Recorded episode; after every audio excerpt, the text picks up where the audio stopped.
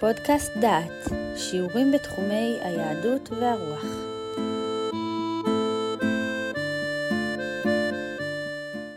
אתם מאזינים לפודקאסט דעת, לפרק מתוך הקורס הושע נבואות ערב חורבן. הקורס בשלמותו נמצא באתר דעת במדור פודקאסט.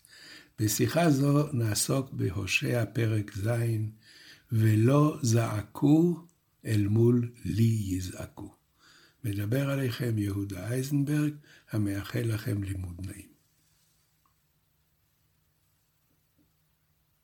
הושע ז' כרופאי לישראל ונגלה עוון אפרים ורעות שומרון, כי פעלו שקר וגנב יבוא פשט גדוד בחוץ.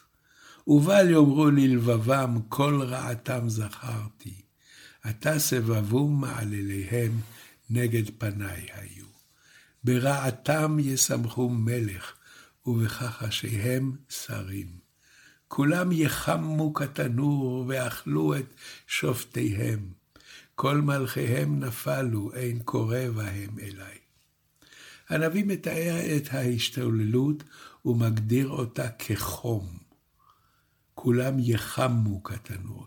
גם בשפתנו אנו, חם, אדם שחם על משהו, הוא מתלהב ומתקרב באופן לא מבוקר. הם חמים, אומר הנביא, ואוכלים את שופטיהם. אינם מסוגלים לרסן את עצמם, ואוכלים את השופטים המנסים לרסן אותם. המלכים נופלים, הורגים זה את זה, ואין שום מלך החושב שפנייה להשם היא אפשרות ראויה. מלבים מתאר את ההיסטוריה הפנימית של ישראל על פי התיאור של הושע.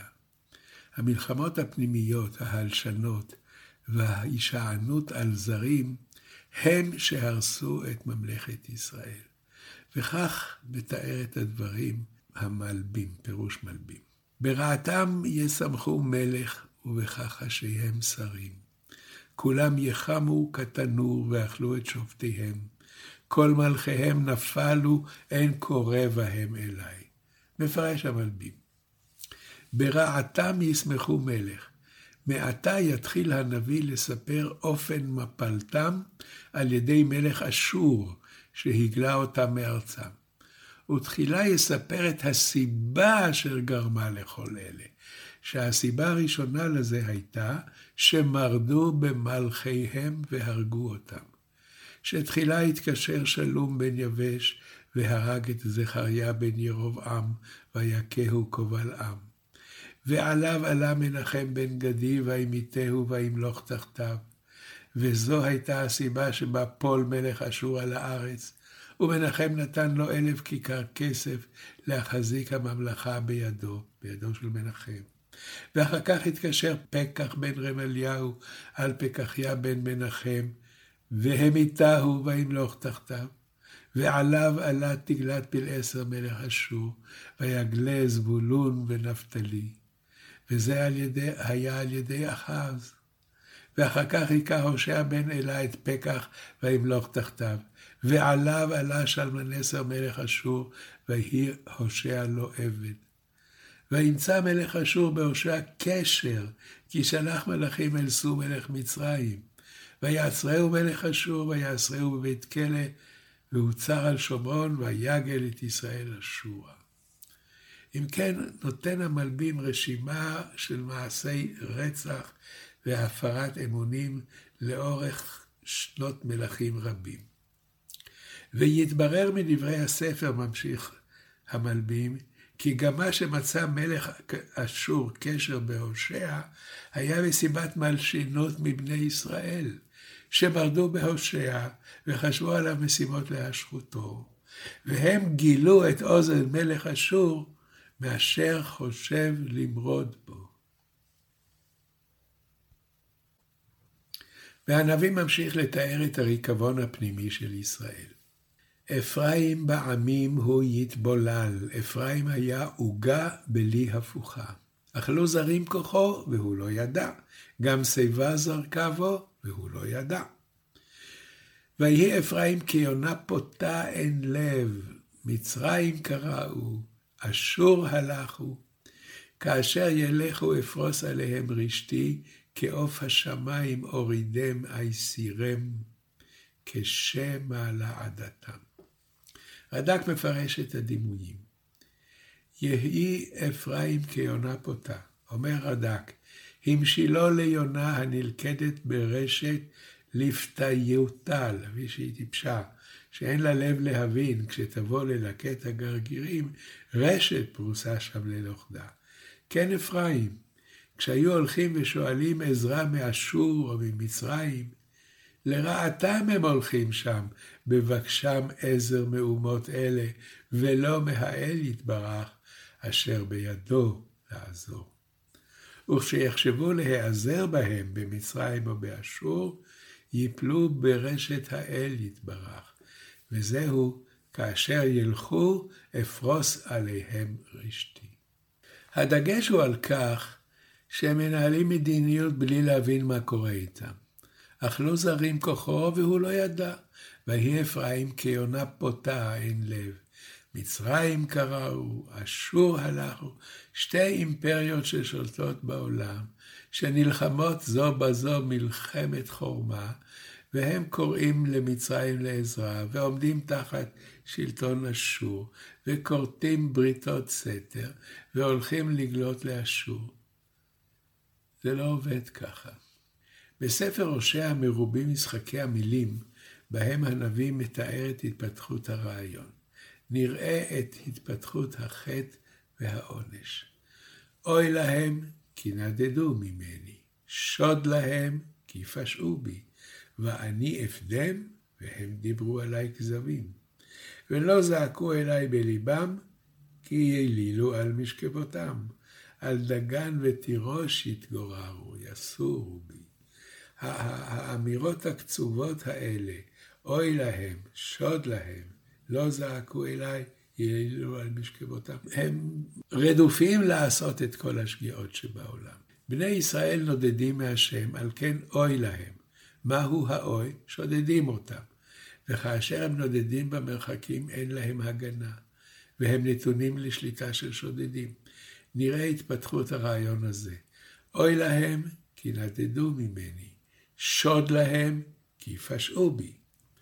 ועכשיו שאוי להם ושוד להם, יש ביד השם להצילם. האם הוא יעשה זאת?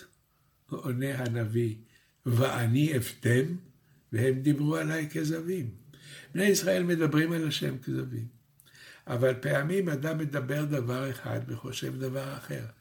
מה בליבם של ישראל? ולא זעקו אליי בליבם, כי יילילו על משכבותם. הם מדברים עליי כזבים. בליבם הם אפילו לא זועקים, הם מייללים על משכבם, בתנומות עלי משכב כל חרדותיו של אדם עולות לתודעתו, והוא חרד ומתפלל ומבקש על נפשו. מה הם חלומות הלילה של ישראל? מה הם הבהלות שהוא מבוהל מהם על משכבו?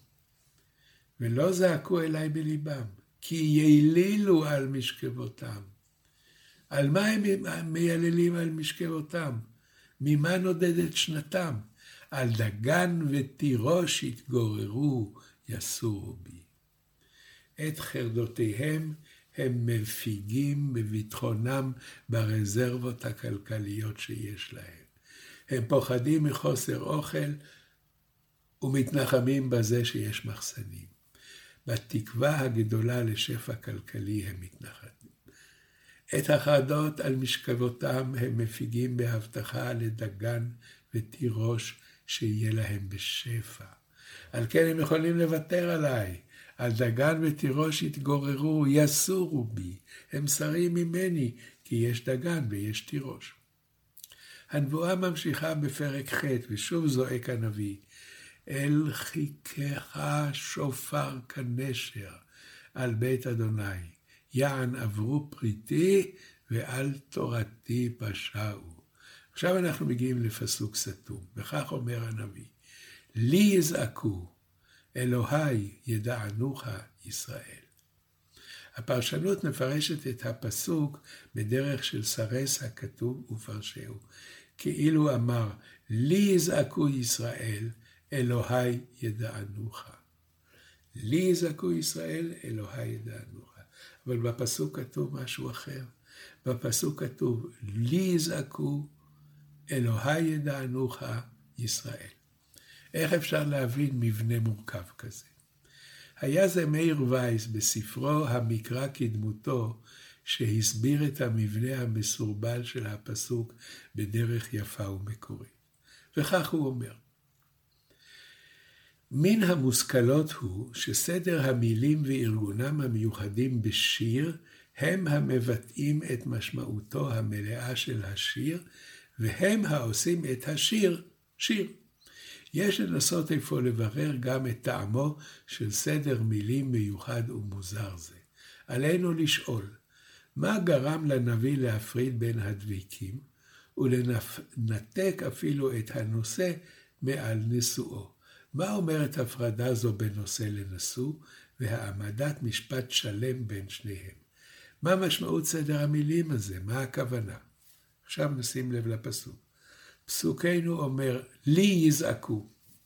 מאחר שלפני כן נאמר ולא זעקו אליי בליבם, אומר עכשיו הפסוק, לי יזעקו. וכך אומר פסוקנו, אלוהי ידענוך. מדוע? כי לפני כן נאמר, ואין דעת אלוהים בארץ, כי אתה הדעת מאסת. השומע את דבר הנביא, לי יזעקו אלוהי ידענוך, יתמה וישאל, מי הם איפה אשר יזעקו ידענוך? והנה מתפרקת המתיחות בסוף המשפט, כאשר נגלה הלוט שכיסה עד כה על הנושא הזועק, ובלה גמר מתגלה עתה מיהו הזועק, ישראל. ומיד, בעוד צלצול השם ישראל באוזניו, יאמר עליו, זנח ישראל טוב, אויב ירדפו.